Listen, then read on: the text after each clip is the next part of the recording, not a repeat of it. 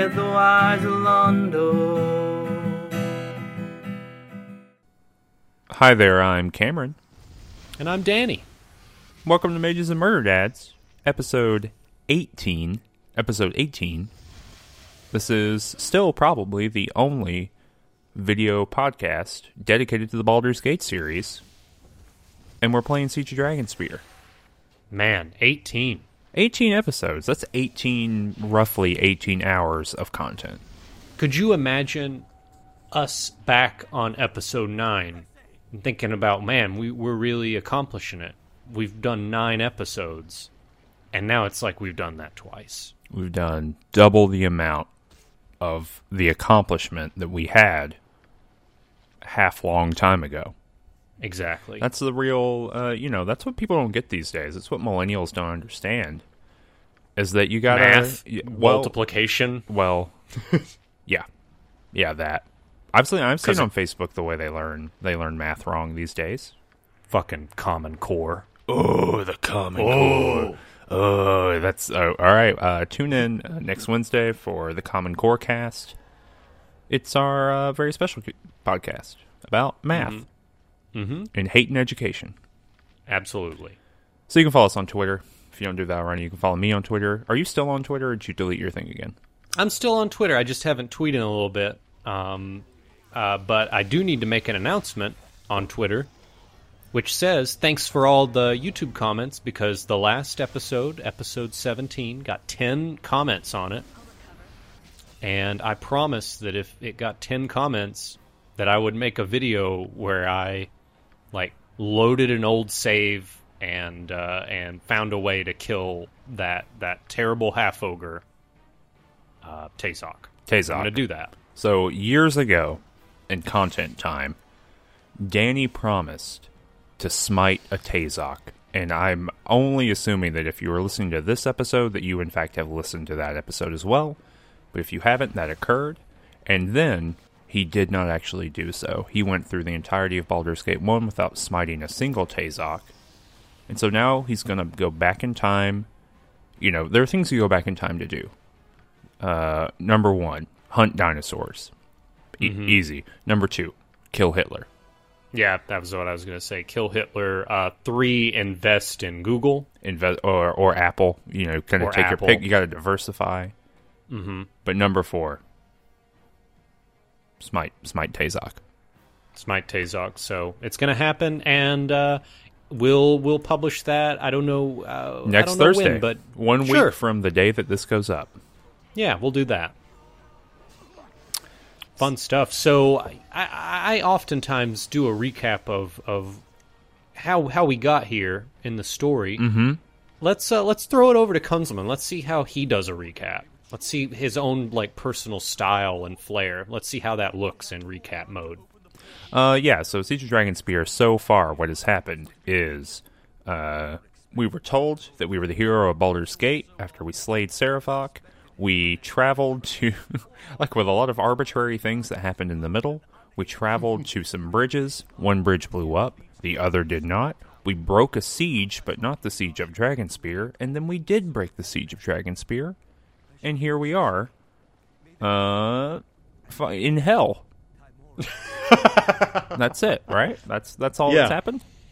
And we're in hell now. And we're in hell. So at the end of last episode, Caelar Argent, the kind of big bad of this expansion, of the Siege of Dragonspear expansion, she used our blood. Her and her buddy Hephernaan. Hephernaan's like a mage, cleric, priest, something like that. Mm-hmm. Bad guy. Uh, they He's a level 17 geomancer with dual class uh, cleric and wizard. is that real? No, I made that up Okay. right now. Yeah, I was. I didn't. I didn't feel like Geomancer was an appropriate kit.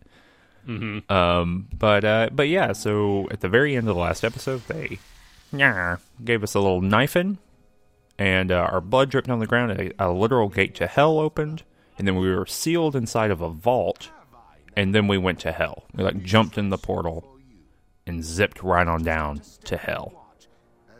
Avernus, if you're uh, if you're uh, Mm-hmm. you know a Poindexter out there. hmm In Dungeons and Dragons, there's a notion of uh, there, well, there are lots of different kind of planes, right? There's a multiverse of different spots. Maybe I'll try to find a little map of that and I'll insert it here in the video. But uh, but yeah, there are the nine hells, right? Mm-hmm. There are nine different ones. Do you know what they are? Uh, I can't name them all. No. Well, name as many as you can while I look them up. Oh gosh, there's Avernus. Which one is did Bane was Bane in? Asmodeus is a is a devil, not a hell. I can't name the actual planes of hell, like off the top of my head. Okay, let's. I know here. that like the themes are Avernus is like the most uh the most stereotypical from like the Judeo-Christian perspective, mm-hmm. or like whatever cultural accoutrement that's picked up. All right, I I got- guess it's more Norse, right? I've got him going. Okay. Avernus, right? Mm-hmm. That's that's uh uh like uh fire hell. Yeah. Okay, that's where the fire hell stuff happens. Uh, you have Dis, Mm, which is like a sad city zone, the Iron City of Dis. Dispater is there. You have Minauros, which is an endless bog of vile pollution. This is where Mammon is. You got Phlegethos, which is f- like a fire in earth kind of thing. You have Stygia, which is a bottomless ocean covered by an ice sheet. Stygia, the Stygian uh, stuff is all this is kind of like Dante uh, influenced. You have Malbolge, and then Maladom Maladomini, and then Cania, and then Nessus. hmm. So there you go. That's all of them. That's the nine hills. I like how you kind of gave up on themes. Uh, they, they, they became less apparent in this Wikipedia that I'm reading currently. I gotcha. I gotcha. So, in case you were curious about that, or you know what, if you have like deep D and D knowledge of the Nine Hells, drop that off in the Reddit. Put in the comments here. We we're definitely interested, but not interested enough to look it up ourselves. We're really lucky we didn't just get sent to Stygia and just drown immediately. Yeah, yeah. There are certain hells you just can't send uh, characters to. Yeah. Yeah. Um, but this one's the classic. This is Hell Classic. Mm, Yeah, Hell TM. So we get sent to hell, and uh, and there's there's a awful lot of trash mobs down here. It's hell because there's just trash mobs who hang out that you have to murder. Yeah. That's Yeah. the that's the whole uh, that's why it is hell. But yeah, so so hell consists of four screens, yeah. four four little zones, and the first zone is just like some demons hanging out. And I didn't play, you know, or or you know, I've played part of Icewind Dale, but I I have not um, completed Icewind Dale, and it's been a long time since I have played it. But apparently, the character models in this game of these demons are from an Icewind Dale game, Icewind Dale one or two. Icewind Dale 1, and a matter of fact, I don't know if this is like uh, too big of a spoiler, but I'm pretty sure that there are some characters that we're going to meet in Held, and there might be some overlap between those characters in Icewind Dale 1. hmm So I'm not going to I'm not going to say too much, but we'll we'll we'll see when we get to Icewind Dale and uh, I guess Jill Stein's second term. Yeah, yeah, right in the middle of the second term, um, when she uh, gets rid of the FDA once and for all. Thankfully, And uh, relocates all of America to um, Antarctica. Well, I mean, we got to get where the caps are. got to get where the caps are and also that's around the time that like the antarctica's melted enough that it's revealed like the cyclopean architecture of like the mountains of madness if you ever read that book Yeah, yeah, that- no, that's uh, documentary. When we get there, you're going to find out. I mean, the whole point of Mages and Murder Dads is probably going to go right down the tubes. Honestly, by the time we uh, reveal the Cyclopean architecture at the bottom of the Arctic poles, but you know what? You got to fill up the time somehow. Mm-hmm. Like you know, don't and don't why not us. with us yeah, why not with us? So, so yeah, this first thing of hell is uh, there's these demons running around, and there are two crusaders there, yeah and they say, "Help us, help us! We didn't know what we were getting into when we went to hell." so, what did Balthazar do? How did Balthazar deal with these people who literally, I cannot stress this enough, who literally went to hell and we're like, "Uh oh, I've made a bad choice." Um, well, in their defense, it is a little ambiguous as to how planned it was for Caelar and the other, uh, you know, Crusaders to roll in. I think there was like a little bit of dialogue at the end that uh, implied that it wasn't Caelar's plan to go right then. Yeah, it wasn't her plan to go with like eleven people either. Yeah, yeah. She's ultimately in a revelation of her cowardice. She's like, "Oh, I thought it was going to be the army first. I didn't. I didn't realize they're going to throw me down here um, immediately." But yeah, I, I went. I went and uh, killed all the demons. But did you save the people? Um, yeah, I think two survived. I think that's all that they can survive. Yeah, I did Yeah. the same thing, and I was like, uh, you know, I kind of waggled my finger in their face, and I said, "You should, you should not do that no more. That bad. They're- that thing you did is bad." Yeah, the enemies in uh, Hell that we're running into, they've got a few different varieties, but you've got imps that have like a lot of CC abilities, so they like knock people unconscious, they charm folks. Um, you've got these Hellcats that are almost like displacer beasts, in that they're uh, they're always like disappearing and then coming back, which is kind of annoying for Balthazar because I have AI turned off, so I'll have to like re-click them to kill them every time they do that. And you've also got just a, a lot of a lot of big old big old fellas that um that just kind of hit hard, and that's kind of their thing. Yeah, these like uh, winged, like classic devil looking Mm-hmm. looking fellas. And also some bone golems. Oh, I didn't. Those are also I didn't have any bone golems. well, they kind of look like bone golems to me. But yeah, no, the, the, that kind of covers it though. So once you clear up the the trash in this screen, you got to move to the next screen, and there's some more trash mobs on a bridge. You got to you got to kill those things. Yeah, I think Um, that this this uh, ending section of Siege and Drag- uh, Siege of Dragonspear is like the uh, the the problems of this thing laid bare. Of like, we are we are we have literally been transported to hell for a massive climactic battle. Like that's the whole point of being here, right? Like, Yeah. like, like there's no other content here other than fighting a bunch of, of demons and devils because they live here, right? Mm-hmm. It's like like teleporting into a squirrel's nest and just having to fight a bunch of squirrels, right? That's not the fun part of teleporting into a squirrel's nest. Fun part's getting all the nuts, fighting the mama Oh, squirrel, yeah. right? All that stuff. Well, also, I think it's also like in a lot of Forgotten Realms novels that I've read. Oftentimes, when there's a climactic, like intra or interplanar conflict, um, I'm thinking specifically of like the War of the Spider Queen novels, where you follow like a bunch of Drow, and and and in the end, they kind of confront Lolth. But a lot of that confrontation you don't even you're, you're not necessarily dealing with a bunch of demons in the abyss right because in the story it's just not that dramatic to deal with a bunch of chumps in hell hmm exactly. And I would I would uh, uh, put forward that even in a game, narratively, it's not that interesting to deal with a bunch of chumps in hell. yeah no i think i'm kind of behind you i think that i mean ultimately do we not want to get to a point in gaming where like all kind of conflict is meaningful and and there are no chumps but there's just going to be chumps like as a as a manner of course in the genre. But at the point where the entire trip is just a set piece like mm-hmm. this is this is the ultimate thing. Like this is what people are going to remember narratively about the the ending point of this game. I don't know.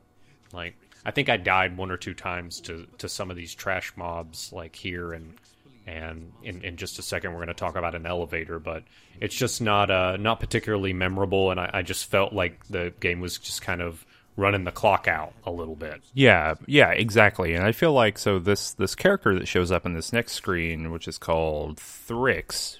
Its na- its name is Thrix. I feel like you teleport people into hell. You have the little set piece with Caelar, which you because we we see we're on a bridge. We see Caelar just kicking ass up and down, taking names. She storms into a keep, and the door locks behind her. then this guy named Thrix or this thing named Thrix appears, and like he's basically like, "Do you want to play a game?" Like that kind of like weird uh, fantasy. Thrix thing. is Thrix is cool. So Thrix basically reveals in in his in his dialogue um, that he is the kind of minion of a, a much greater demon named uh, Belhifet, and uh, there are a lot of ways this dialogue can go out. When I first interact with Thrix, he's like, "I'm going to test you." And he summons like six demons that I have to kill. Yeah, so so I had the same thing happen, and uh, so they summons the demons. And I tried a couple times, and I cannot do it. Like I'm having, Oh, a, wow. I'm having a very hard time finding these demons. I, I don't know, I don't know why. I was having a hard time. So what I did is I like backed all of my characters up, like way far. I summoned some monsters to give like a nice buffer. Basically, I just needed room to like cast spells. I need a little bit of time. So I do all of this setup. It's probably like two full minutes of setup. Um, I haste on my people. I run someone up to talk to him to trigger the thing, and then I run back. And on the run back, they all just despawn, and I automatically win. Yeah, Like I, all I had to do was run away, and the encounter was completed. So I never actually did the fight. Yeah, so th- I- there the first time I did this, there was actually a, a bug where I went up to Thrix, he spawned everything, um, but then I like in because I saw where they were going to spawn in because they have that kind of bone gateway uh, spawn in animation, and in running around like anticipating I wanted to be next to them when they spawned in and I wanted to be next to a very specific one. I was next to Thrix and I accidentally initiated dialogue with Thrix and then he talked to me as if I had killed them even though they were still there. Oh, that's awesome. That's rad. Um, yeah. Where it's like pure willpower. You're like, listen, Yeah. listen, buddy. Let's just talk So it the- out. What happened next was interesting. So Thrix is like, "Oh, I'm impressed that you killed those guys." Um but, you know, I'm I'm not letting you through this gate. I'm not allowed to let people through this gate because my master said I can't. And then I just looked at Thrix and I was like, "You don't fucking understand the situation you're in, do you? I'm your master. You open that gate, son." Dang. Did it work? And then he summoned. He got angry and summoned more monsters that I killed. But the gate was open after that. So that's how you, you didn't you didn't be tested by him or anything? No, I'm not being tested by a demon. That's not. What? Do, he's not the teacher. Mhm, That's not I'm Balthazar. That's not uh, Balthazar's thing. All right, well, that is Ticklevar's thing. So I said, well, uh, why, yes, teacher, I would love for you to, to teach me a, a, a lesson about the stuff. Um, and so he's like, yo, I want to ask you a riddle because everyone is always asking me riddles. How many riddles have we solved in this expansion? Like four?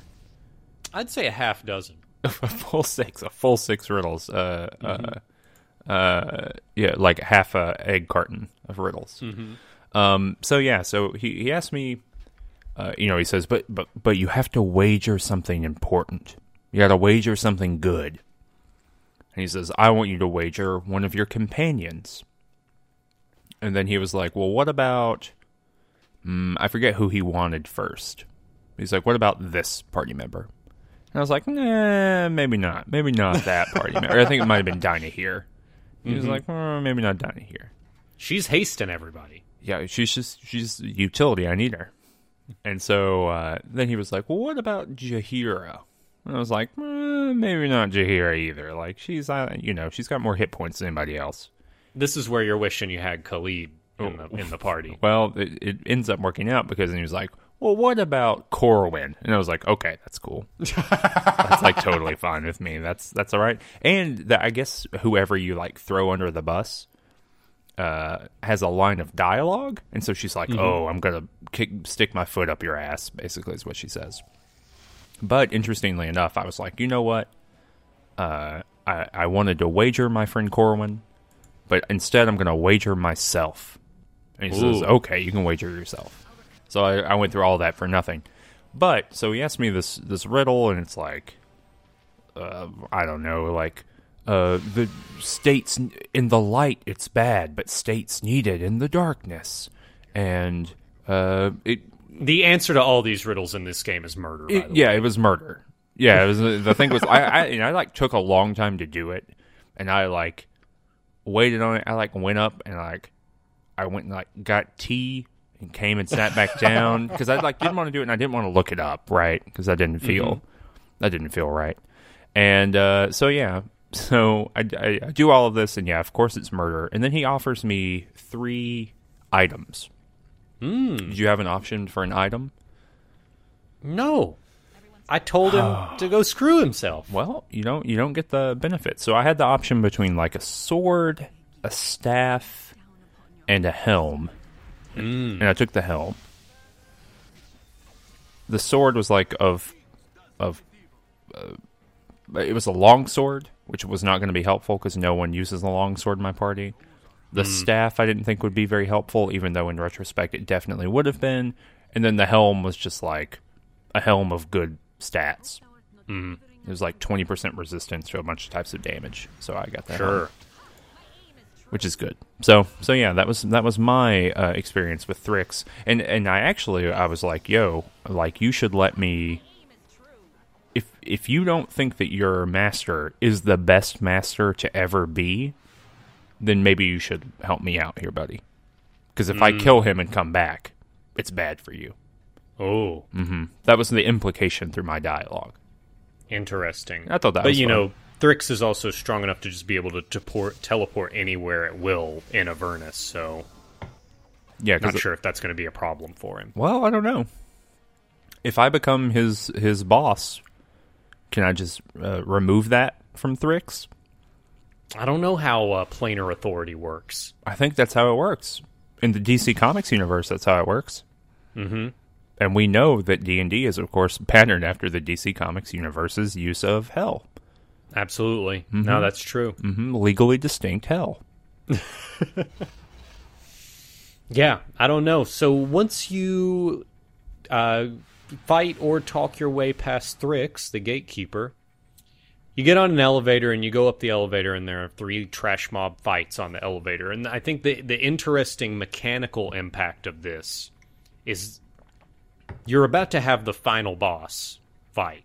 Mm-hmm. And you cannot rest immediately before the final boss fight. You have to get on this elevator. You can't rest on the elevator um, and you've got to fight three little mini battles. Yeah, So it's it's a little attrition mechanic. yeah. Let me tell you, um, having multiple spellcasters in your party really hurts. Mm-hmm. Not, How's that? Well, because then I have to have three battles using spells, theoretically, Mm-hmm. going up this fucking elevator. Were was it possible to do those battles without casting spells and using them? Yeah, well, uh, kind of. Like it, it, Mm. it ended up being fine, but like the the the final fight of the game that we'll talk about in just a minute took took basically every spell that every character had. Mm-hmm. I mean, it it was a full on, full party team effort, and so, you know, having that extra couple of magic missiles or whatever is kind of important. Sure, sure. But so you So, yeah. you had a problem with the elevator. Uh, not really. Um, there were.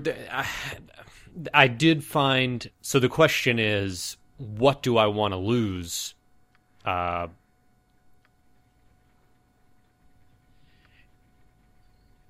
what do I want to lose in terms of resources? Potions or uses of berserk?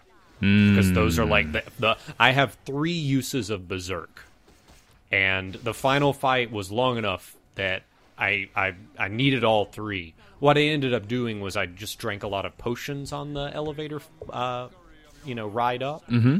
and um, there were several mobs uh, in the elevator ride that could just like cast dire charm on you, and, and that's game over. And the, and Balthazar's number one defense against that was uh, berserk because you're you're immune to basically everything when you're berserking. Um, so I just ended up like you could quick save in between fights on the elevator, so I would just reload if I got hit by a charm and just try to be at the place where the monster that would end up casting charm appeared, and just uh, usually being able to like interrupt spell casting before they went through with it. So That's interesting. like I can yeah. see, because like like the micro tactics that you're having to use. Like here at the end of Siege and Dragonspear, I I wonder when we get to Baldur's Gate 2 and uh, very very soon actually. Um, I, I I wonder if you're going to have to be doing this much micro. It feels like the skill level required to play the end of Siege of Dragonspear is much higher than even most of Baldur's Gate 2.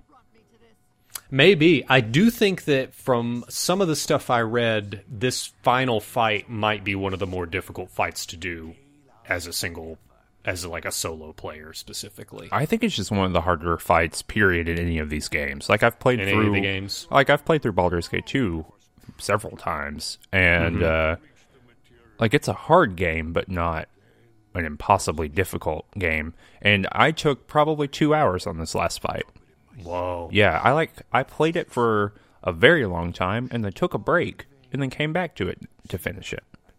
Wow. So we get to the final fight. The elevator gets to the very top. Caelar, Hephernaan, a giant uh, demon that we find out is named uh, Belhifet, who's kind of the the de- the ominous uh, individual, the ominous voice that was speaking to Hephernaan when I was eavesdropping on them in Dragonspear Castle, and uh, you know a few, couple chapters ago. He's there. There's a figure in a cage behind all these people, and there's some crusaders, and they're fighting demons. And uh, the this you know th- there's a little fight, and Caelar's like, "I won't let you have him," and Belhifet uh, kind of smacks her across the room. She kind of get flies back all the way to the elevator, and then dialogue starts, and you discover a, a few things. Hephernaan like comes out and says, uh, "Haha! Now, now you understand. Caelar was only doing this to save one person." Um, which was kind of hinted at a little bit in, in a dream sequence It was that we had. yeah, there there are you know hundreds of lines of dialogue where Mm-hmm. any of this information could have been given to us. But as far as I know, we only got that one flashback to like her as a child, basically. Mm-hmm. And the implication, uh, you know, I, I I didn't go through all the dialogue to like figure all of this out, but the implication to me was that she had like accidentally sold her soul to the devil, and that her uncle took her place because he was like a priest of Lathander. yeah. Is that right? It was something. They had obviously, when Caelar was 10 years old, they had a confrontation and they were in hell somehow. Hmm. So I don't know how, like, you've made bad life decisions already Yeah, as a ten to year old, wind up in that situation. Yeah. real Home Alone situation. Yeah. It's it, what a mess. What a what a supreme mess. But yeah, so in, in some way or another, uh, Caelar's uncle Aun, an unpronounceable collection of vowels, um, took Caelar's place, and uh, and he's just been hanging out in hell for like the last you know two decades, right? Um, but Hephernaan kind of reveals, see, Caelar was just doing this to save one person. Like all this, all this garbage she's caused, like all this terrible, you know, refugee crisis, all the death, mm-hmm. just to save one person. And Caelar's defense is the weakest defense I've ever heard. Well, I mean, I would have freed other people if I like figured out how to while I was down here. Well, was literally her response. I mean that's probably true. I don't. It didn't. I didn't see a lot more other people around. That's the thing, right? I don't even know what the metaphysics of the situation is in a Forgotten Realms context. Do people like was there something specific about the Dragon Spear Wars that made people go to Avernus? Well, people. I don't think that people just went to Avernus. I think people were dragged into Avernus in the dragon spear Wars. Okay. You see, why? like, no, because literally demons came out and got them and took them back to hell. It's not not just like they died in the dragon spear Wars, yeah, but yeah. people were dragged physically to hell okay. in the way that her her uncle is, right? yeah, So yeah. it's not just their souls, even though that that is involved. But I think like bodily as well, mm-hmm. and that seems I to see. be a special circumstance here. Okay. So that's revealed and at this point there are kind of a few different dialogue options you can take in, in reacting to this kind of revelation. How did how did you play this? I was like, "Yo, y'all, this sucks." And then I was like, "Kayla Argent, you want to be on my team now?" And she said, "Yeah." And then the fight happened. Yeah, so um they uh basically there comes a point where I can choose a lot of different options. And Belhifet's like, I'm gonna I'm gonna steal your soul forever, Caelar Argent. Mm-hmm. And and I say, Yeah, no loss to the world there. Um you know, Caelar Argent's a, is a real jerk, and she deserves whatever is coming for her. And if you don't kill her, I'm gonna do that. Yeah. Um, at which point, Caelar Argent, like, hey, Bella, Bella, don't like, don't kill me. I'll become your blackguard. Yeah. I'll become your blackguard under one condition only. You got to kill Hephernaan because I'm really angry at him because he tricked me. and Belhifet's like, totally. I'm. T- I would much rather have a blackguard than like some some wimpy mage. And then he just burns Hephernaan up, and then they both attack me. hmm So you're fighting this this fight on hard mode then. Yeah, I attempt it several times and then I reload and do what you did. Dang. It is not. It is not like as much as I want to do Balthazar fidelity roleplay. Mm-hmm. Um, I think it would have been doable. The problem is I would eventually just run out of uh, berserks. Yeah. Like that's the real limiting factor in soloing as a barbarian. Is like I have so many of those, and once they're out, any one of the respawning mobs could CC me, and it became over. But yeah, I I really hated it that I had to play it this way because none of the in order to get Caelar on my team, none of those dialogue options would have been things that Balthazar said. Mhm, Yeah, of course. Like the only reaction that is like that makes sense for Balthazar would be to condemn Caelar Argent immutably. There's because because Balthazar does not see her as redeemable Yeah. whatsoever. Well, and uh, she doesn't seem to want to be redeemed, right? It's like No, I, that's I don't that's think the she thing thinks she did it anything isn't wrong. redeem- Yeah, no, she's still one hundred percent like in favor of of her ideology that led to all this. Like there was never a questioning whatsoever at any point. And and it, and at one point she talked about her faith, and even that is subordinate to her own will. Caelar Argent is just straight up evil in this game. like there is no there's no like way around it Mm-hmm.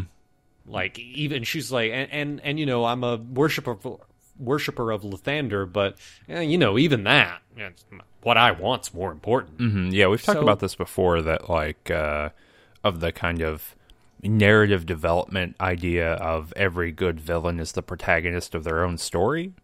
And Mm-hmm. it seems like Siege of Dragonspear took that to its logical limit of like every villain is a, a narcissist who, who Sure. cannot see beyond their own story. Mm-hmm. And while I guess that is cool and fine from like uh like mechanically in the sense of it does work and it does provide plot points that move us through this entire narrative, blah blah blah. I don't find that super compelling, right? Like I think any moment of reflection here would have been good. Mm. Of her Well, you just know- being like, "Oh wow, how, how about that? Uh, Maybe I am a bad O. Maybe I'm bad." yeah there's no reflexivity on that but you know an enemy is just a friend whose story you're not ready to hear it sounds like an like a is that from Oprah? Who said that? you get a car And and you get an appropriate narrative, and you get an appropriate you get an narrative. appropriate narrative. Um, but yeah, so unfortunately, I do have to do the fight um, on easy mode, and that entails like Caelar taking my side. Mm-hmm. Um, and there, I think there are actually two versions. One version is Caelar is just like an NPC. Mm-hmm. Um, there's like a weak uh, version where you're like, "Hey, fight, fight back," and there's another version where she actually joins your party and you can control her. oh, really? Um, yeah. How do you get that version? Um, I think you have to do a so the full throated defense is saying, uh, "Hey, I was at first I was upset at Caelar, but now I realize it's really you know you that's behind all this, right? Which is very much not what Balthazar would want to say." And then the very next dialogue option, you say, "Fight with me, Caelar," and then she actually joins your party, and you can control her. Oh, I did that, but I didn't get Oh. to control her. But you've got a full party. Yeah, maybe that's it. Mm, that's probably it. Yeah, but she's uh, when she joins your party, she's like level fifteen. I mean, she she was just a normal fighting NPC for me, and she was still. I mean, she did the the vast majority of the labor that was involved because, for the most part, none of my party could hit her or could hit Belafel, mm. Belhifet. Just straight up couldn't. Did not have weapons that were good enough to hit him. I think you need a plus three or better, right? I need a plus three. I had that same sword that you do, like dragon, whatever, the two handed sword. So Minsk could hit him, and so my whole fight was literally like prepping everyone to be hasted up, uh, fire resistance on Minsk, potion of storm giant strength to give him like twenty three strength, and then sending him for that, and just everyone else running around like Benny Hill style.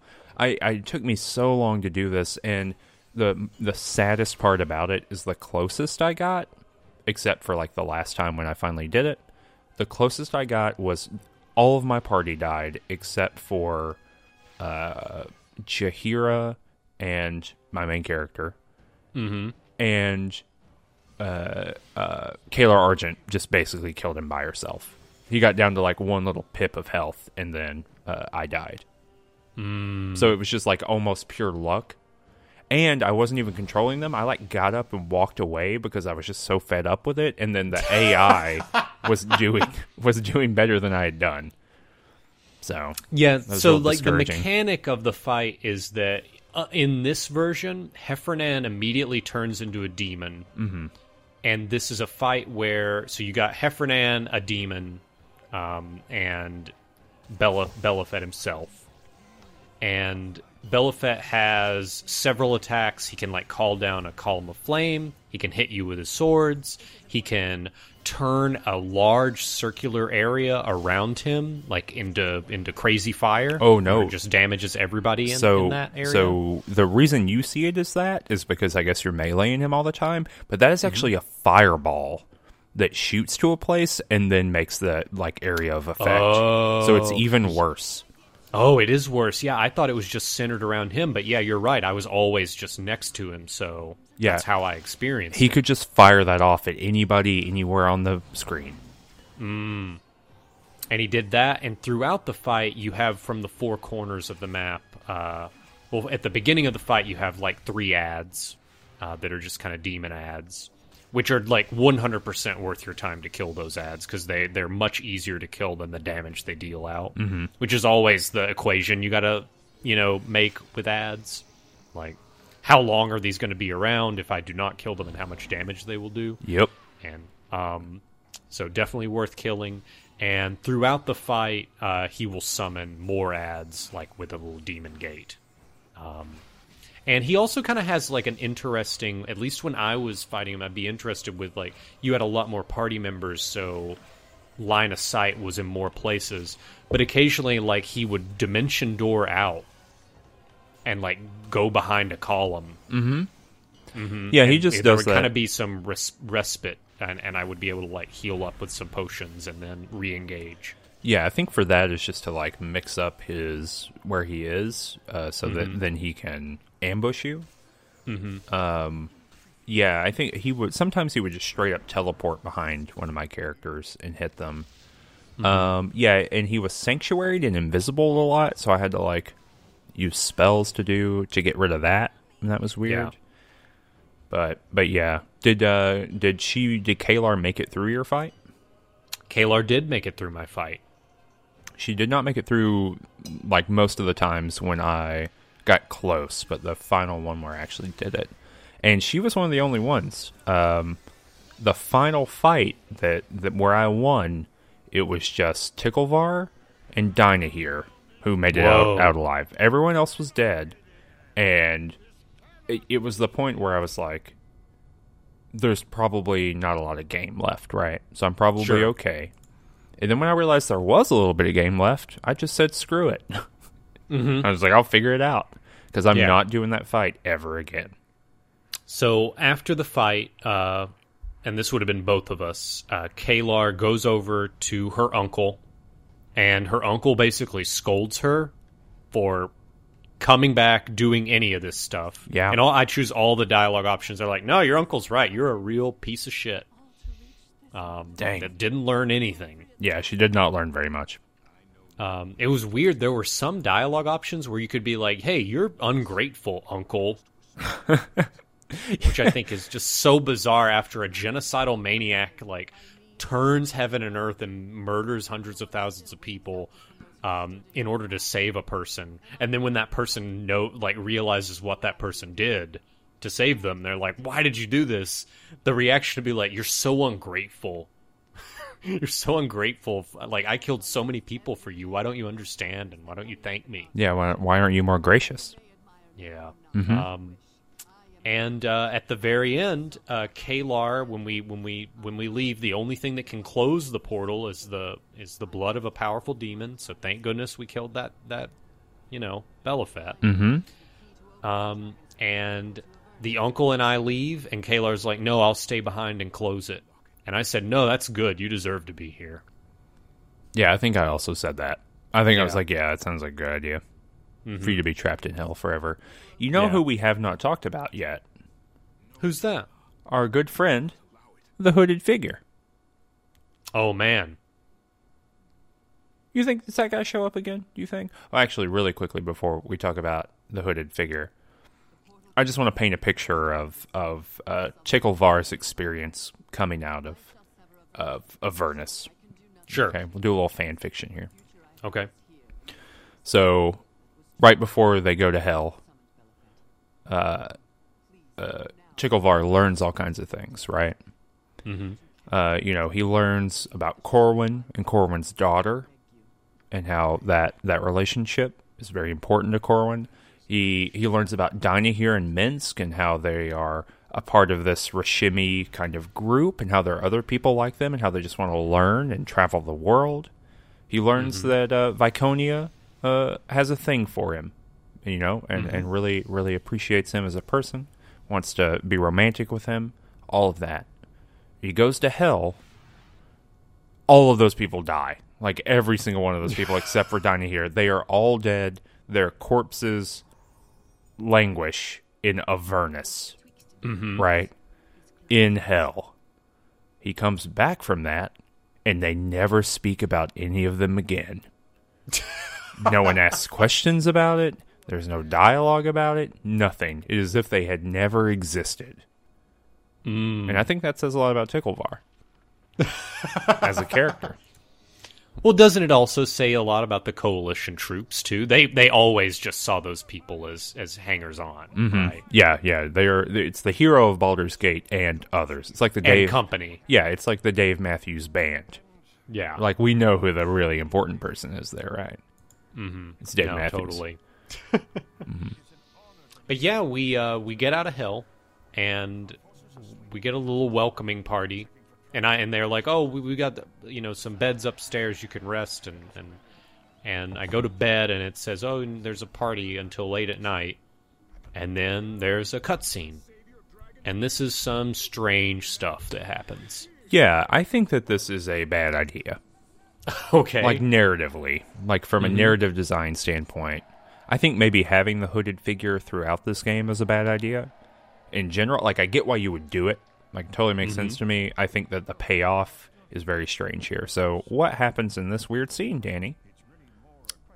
What happens is you see Skie um, down uh, like you you roll up on Skie and Skie is talking to the hooded figure, and the hooded figure's like, "I need to test you. I need to see see what you're made out of." And he casts a, a weird spell where Skie's like imprisoned in a yellow box, and then like you see like a soul roll out of Skie, like fly up into the air, and then she's on the ground, right? Mm-hmm.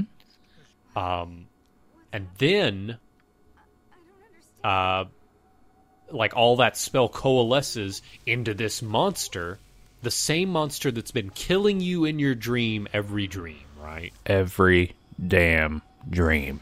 Every damn dream has this urine monster. And Wait, urine what? monster I'm sorry. Uh, that gets me. All right, go ahead. Sorry. Okay, and every uh, dream has it, and it, but in this time, it's not a dream. well, at least you can you can like control yourself, right? Mm-hmm. Yeah, you're running so it attacks. So it attacks me, and I and, and I attack it back, and I just one shot it. Bam, right? mm-hmm. And uh, then, like uh, the hooded figure, like mean mugs me a little bit more, and I fall unconscious. And then I, when I wake up, I wake up and I'm in that hall, and it and it's as if like instead of the the monster, it was Skie apparently, Yep. and she's like at my feet when I wake up, and I am immediately blamed for the murder of Skie, who is who is like uh, the commander. I, I forget his name, but the really really French guy, Entar. Silver Shield. Silvershield. Yeah, Silvershield's daughter. It's a bad thing. Yeah, yeah, it's like a, a like the worst possible thing. So all of this entire expansion, like having to pay attention to her and like uh, keep up with her and make sure she's not dying in the Dragonspear siege, all of that for nothing. Yeah, So you can kill her, so she can be like fridged at the very end to put the plot, you know, one step further. it's a pretty pure example of fridging. Like, there's no. Yeah. Although I guess generally fridging happens earlier on to provide motivation throughout, whereas this is to provide some kind of Clo- denouement. Yeah, yeah, Um, but yeah, it's uh, I don't know. It, it's weird on so many levels, and we'll get to like how weird it is. But throughout this entire like next bit, which is just like being brought back to Baldur's Gate, a kangaroo court, every dialogue option where they're like, "What do you have to say in your defense?" I'm like, I don't have a fucking thing to say to you. Move on with it. yeah. So, so after this, Which I like. It was very much like Danny as a person coming through in Balthazar and being like, "Look, I know this game's almost over. Let's let's move move it along here." Yeah, I don't know why the game needs to uh needs to do this to like get us ready for Baldur's Gate 2. I don't I don't understand why the stakes shift so much. So what happens is that after you murder Skie, Vince Duncan, like the the knight who was kind of charged with making sure that Skie uh, made it out alive, arrests you. You are taken back to Baldur's Gate and you are put on trial as like a Bhaalspawn, right? They're they're kind of being like, look, we we knew the Lord of Murder was in your blood the whole time. We remember what happened with Sarevok, so you know, fool me once, shame on me. fool me twice, kill the Bhaalspawn, right? Mm-hmm. Mm-hmm. And so, so yeah, so you get put up on trial, and I don't even know if it's an actual kangaroo court. Like, it seems like a real trial, but where you can defend yourself. You can like pronounce the acts of goodness that you did in order to defend yourself. What what did you have to defend yourself with? No, I, I told you every Oh, dialogue you just option. I- literally I, were like said, not participating. yeah. I'm like, I do not recognize the sovereignty of this court. That flag has a gold fringe on it. I sovereign citizened it. So it's not a real flag. It's not a. This is not a real flag. It does not preside over a real court. This is not a legitimate. That's why I said it's kangaroo court. I didn't. I didn't recognize its authority whatsoever. Mm-hmm. And I said nothing. Well, so I did. I participated in the thing, and the the game basically lets you use your character as your defense, like like the your quality of character. But what I was able to say was not what I wanted to say. Okay, how's that? Well, I wanted to be like, like, look at all the stuff I did. And if I hadn't have done that, literally they would have opened a gate to hell. That's all I wanted to say. Mm-hmm. Like, I've murdered thousands of people. and not people, thousands of entities, some of which were lords of hell. and all kinds of weird shit happened. Like, we opened a gate to hell. Is it not thinkable that I might have been tricked in some way? like, say, through magic? And then when you ask, you're like, well, isn't uh, isn't it possible that um, that you know you could scry, you know, or have some seers check out and see what happened? They're like, well, I don't know, there was magic that was all over that area, so we couldn't see what happened. And that seems to suggest that perhaps I, you know, I might being I, I might be being uh, uh, targeted here, but no.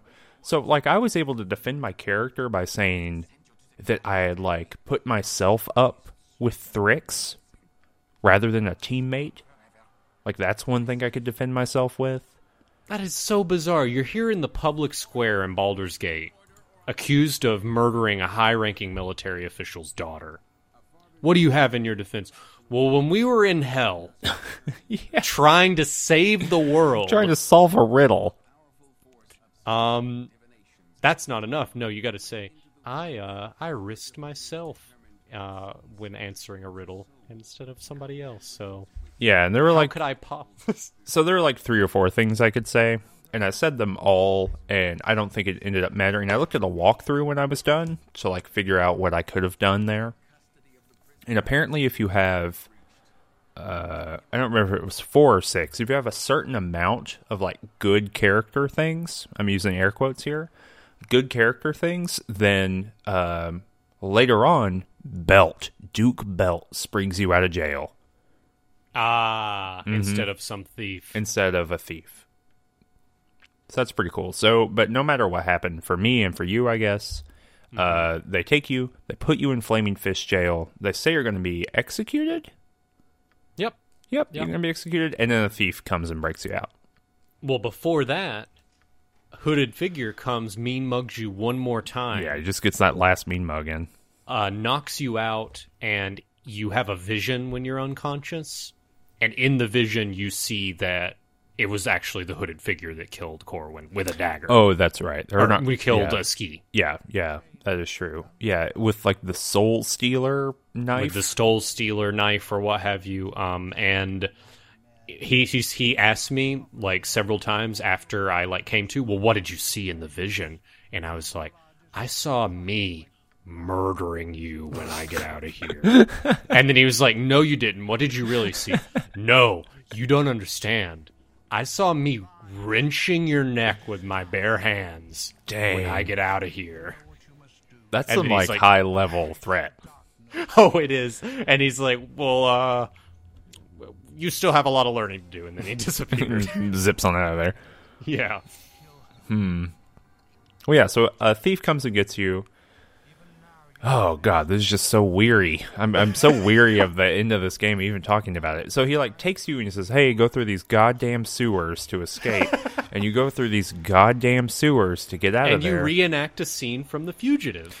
and you reenact. A well, first, there's a battle mage in the sewers for no damn reason. Like it's someone with a sword and spellcasting abilities. Mm-hmm. and they're just coming at you. That didn't make any sense to me. And then yeah, so there is a waterfall, and Vince Mm-hmm. Duncan is there, and he's like, "Don't you jump? Don't do it." And then you do it. You jump, Yeah. and then you Yeah. get on out of there. You meet. You say, you say, I'm innocent. And then Tommy Lee Jones says, I don't care. That's true. He doesn't Yeah. care. Vince Duncan is Tommy Lee Jones this whole time. I I don't know how I didn't put that together. yeah. And uh, so yeah, you get out of there. You walk through a door, and then Imoen is there. Mm-hmm. And Imoen says, "Hey, I brought all your friends." And then Dynaheir is there. Like they're, they're- Only, o- only Dynaheir. only Dynaheir. I have one All your other friends are dead. because they're all dead. Their bodies uh, rotting in hell. Uh, and so Dynaheir is like, "Hey," uh, and she like actually has real dialogue to say. She like says like some promotional dialogue. Presumably, if you had like a whole party, you would ha- hear like a rousing set of speeches. But this yeah, was all one those buddy. people. For me, it was assumed that I just like there was like a plausible deniability in the game where it's like you may have never met this person, and so like for me, for Balthazar, it's walking up and there's like a group of six strangers that all shame me and is like, ah, you're pretty. uh you probably killed that person. Like none of them believe that I am innocent Really? because I never even offered a defense. Right? Maybe Mm-hmm. that plays into it. Uh, that's pretty cool. I like that. Mm-hmm. Um, and then the cutscene from Baldur's Gate 2 happens. Yeah. So what's re- what's funny is like so they go to the next screen. Everybody's like, "Oh, we need to take a rest," and uh, and it, there's like a second where okay, uh, let's take a rest, and I have a I'll have a full party, like everybody's in my party, and I immediately go to like to the party menu to like kick everybody out. But Mm-hmm. before I can, the cutscene rolls. Forced into it, not a true solo run. Do Not it a true again. Solo run. Damn. You have to slay all possible characters that get into your party. That's how you Mm. do it. Yeah. Um. Yeah, well, weirdly enough, it did when that thing happened. It did add people back when I went to that screen, but they weren't there. I don't think. But they like it had added back Viconia and someone else, but not the full party, Interesting. which is very But yeah, strange. the uh and the screen that the the the cinematic that shows it's the exact same cinematic as BG2. No, it's not the same. It's just like the same content, like conceptual content. Yeah, your your s- tranquilizer darted. Mm-hmm. Which means that a whole lot of story threads in Baldur's Gate 2 will not make any sense. Yeah. It will make functionally zero sense. And I guess we'll talk about that when we start uh, Baldur's Gate 2. But it means that the timeline, like there, there was a deniability of distance between Baldur's Gate 1 and Baldur's Gate 2 that's very helpful for that game. Sure. and that you can say that a lot of things happen. So, uh, for instance, I've talked about this already in the in the previous episodes, but Viconia, when you meet her in Baldur's Gate two, explains to you that she became a farmer and was like living her life as a farmer. And now I don't really see how that might have happened, uh, and a lot of similar things. So. That that means that the place that you begin the game in in Baldur's Gate 2, you must have been there for like years. Yeah. So, I mean, I don't I don't know, but that that's the game. We just we just finished the game. That's the, The credits roll after that. It does, and at the end of the credits, it says there is no teaser for another game. Like it explicitly says, we there is not a teaser. Thank you for watching the credits, even though there is no teaser for the next game in these credits, and I appreciate that. Yeah. The uh Yeah, it the ending of this game was just so bizarre to me. I don't know why it had to roll like this. I don't know how, why we had to go through a sewer. I don't know why we had to have that trial. Well, yeah, I don't because you can't be the hero of Baldur's Gate anymore, right? Like they have to narratively explain why you are not this giant regional hero. And the reason you're not a giant regional hero is that heroes can't ever do bad stuff. And so you did a bad thing and therefore you're not a hero. But that's the thing. You're you're forgotten, Yeah. right? Like you, you your your infamy doesn't live on. It's just you're just stricken from the record books. I don't know. Or maybe or maybe people think you're dead, maybe? yeah, that could be it. That could Like be that you it. were executed. Yeah. but your name is the same. I don't know. It, it doesn't make a lot of sense, like on a uh, on a high level. But I, I will say that there are lots of story beats and parts of Siege and Dragonspear that were really good. That I thought were no, great. that's that's true. I think that this was interesting in that it did it struck a balance between uh between between trying to like tie into BG2 while still being its own story. And it was its own story, and I give it props for that because it could have it could have tried to do something very different. yeah, but we'll talk about that. We're going to do a wrap up episode before we start Baldur's Gate two. Um, and we'll figure out what that what that means. If you have any questions for us, any any stuff you thought was interesting about this game that we never talked about, please let us know in the comments on YouTube or on Reddit, because we'll talk about them. We'll, we'll we'll deal with that kind of thing. You can follow us both on Twitter. The links will be in the description. You should like us on Facebook. That's I, I post up some stuff every now and again on the Facebook. That's always good to look at. You should like and subscribe on this video. You should click that little thing on our page that says "Make sure I see everything from them" because we only release videos, uh, you know, once a week at most. Mm-hmm. And uh, yeah, uh, you know, still very happy for all the comments we got. Next week, one seven days from now, you're going to be able to see Danny smite a Tazok. in real time. Well, it's not live, but I'm gonna I'm gonna record. There'll be minimal editing. There'll be a lot of commentary. There might be a lot of cursing. Who knows? Mm-hmm. It might just be a lot of like footage from OBS of me trying to even like load that game so it works. Oh, that's and I'll be- include that. Mm, Cinema Verite. Oh my god, yeah. All right. Well, so this was episode 18. Thanks so much for listening. Uh, I'm Cameron. I'm Danny. And this was uh, Mages and Murder Dads. Ciao.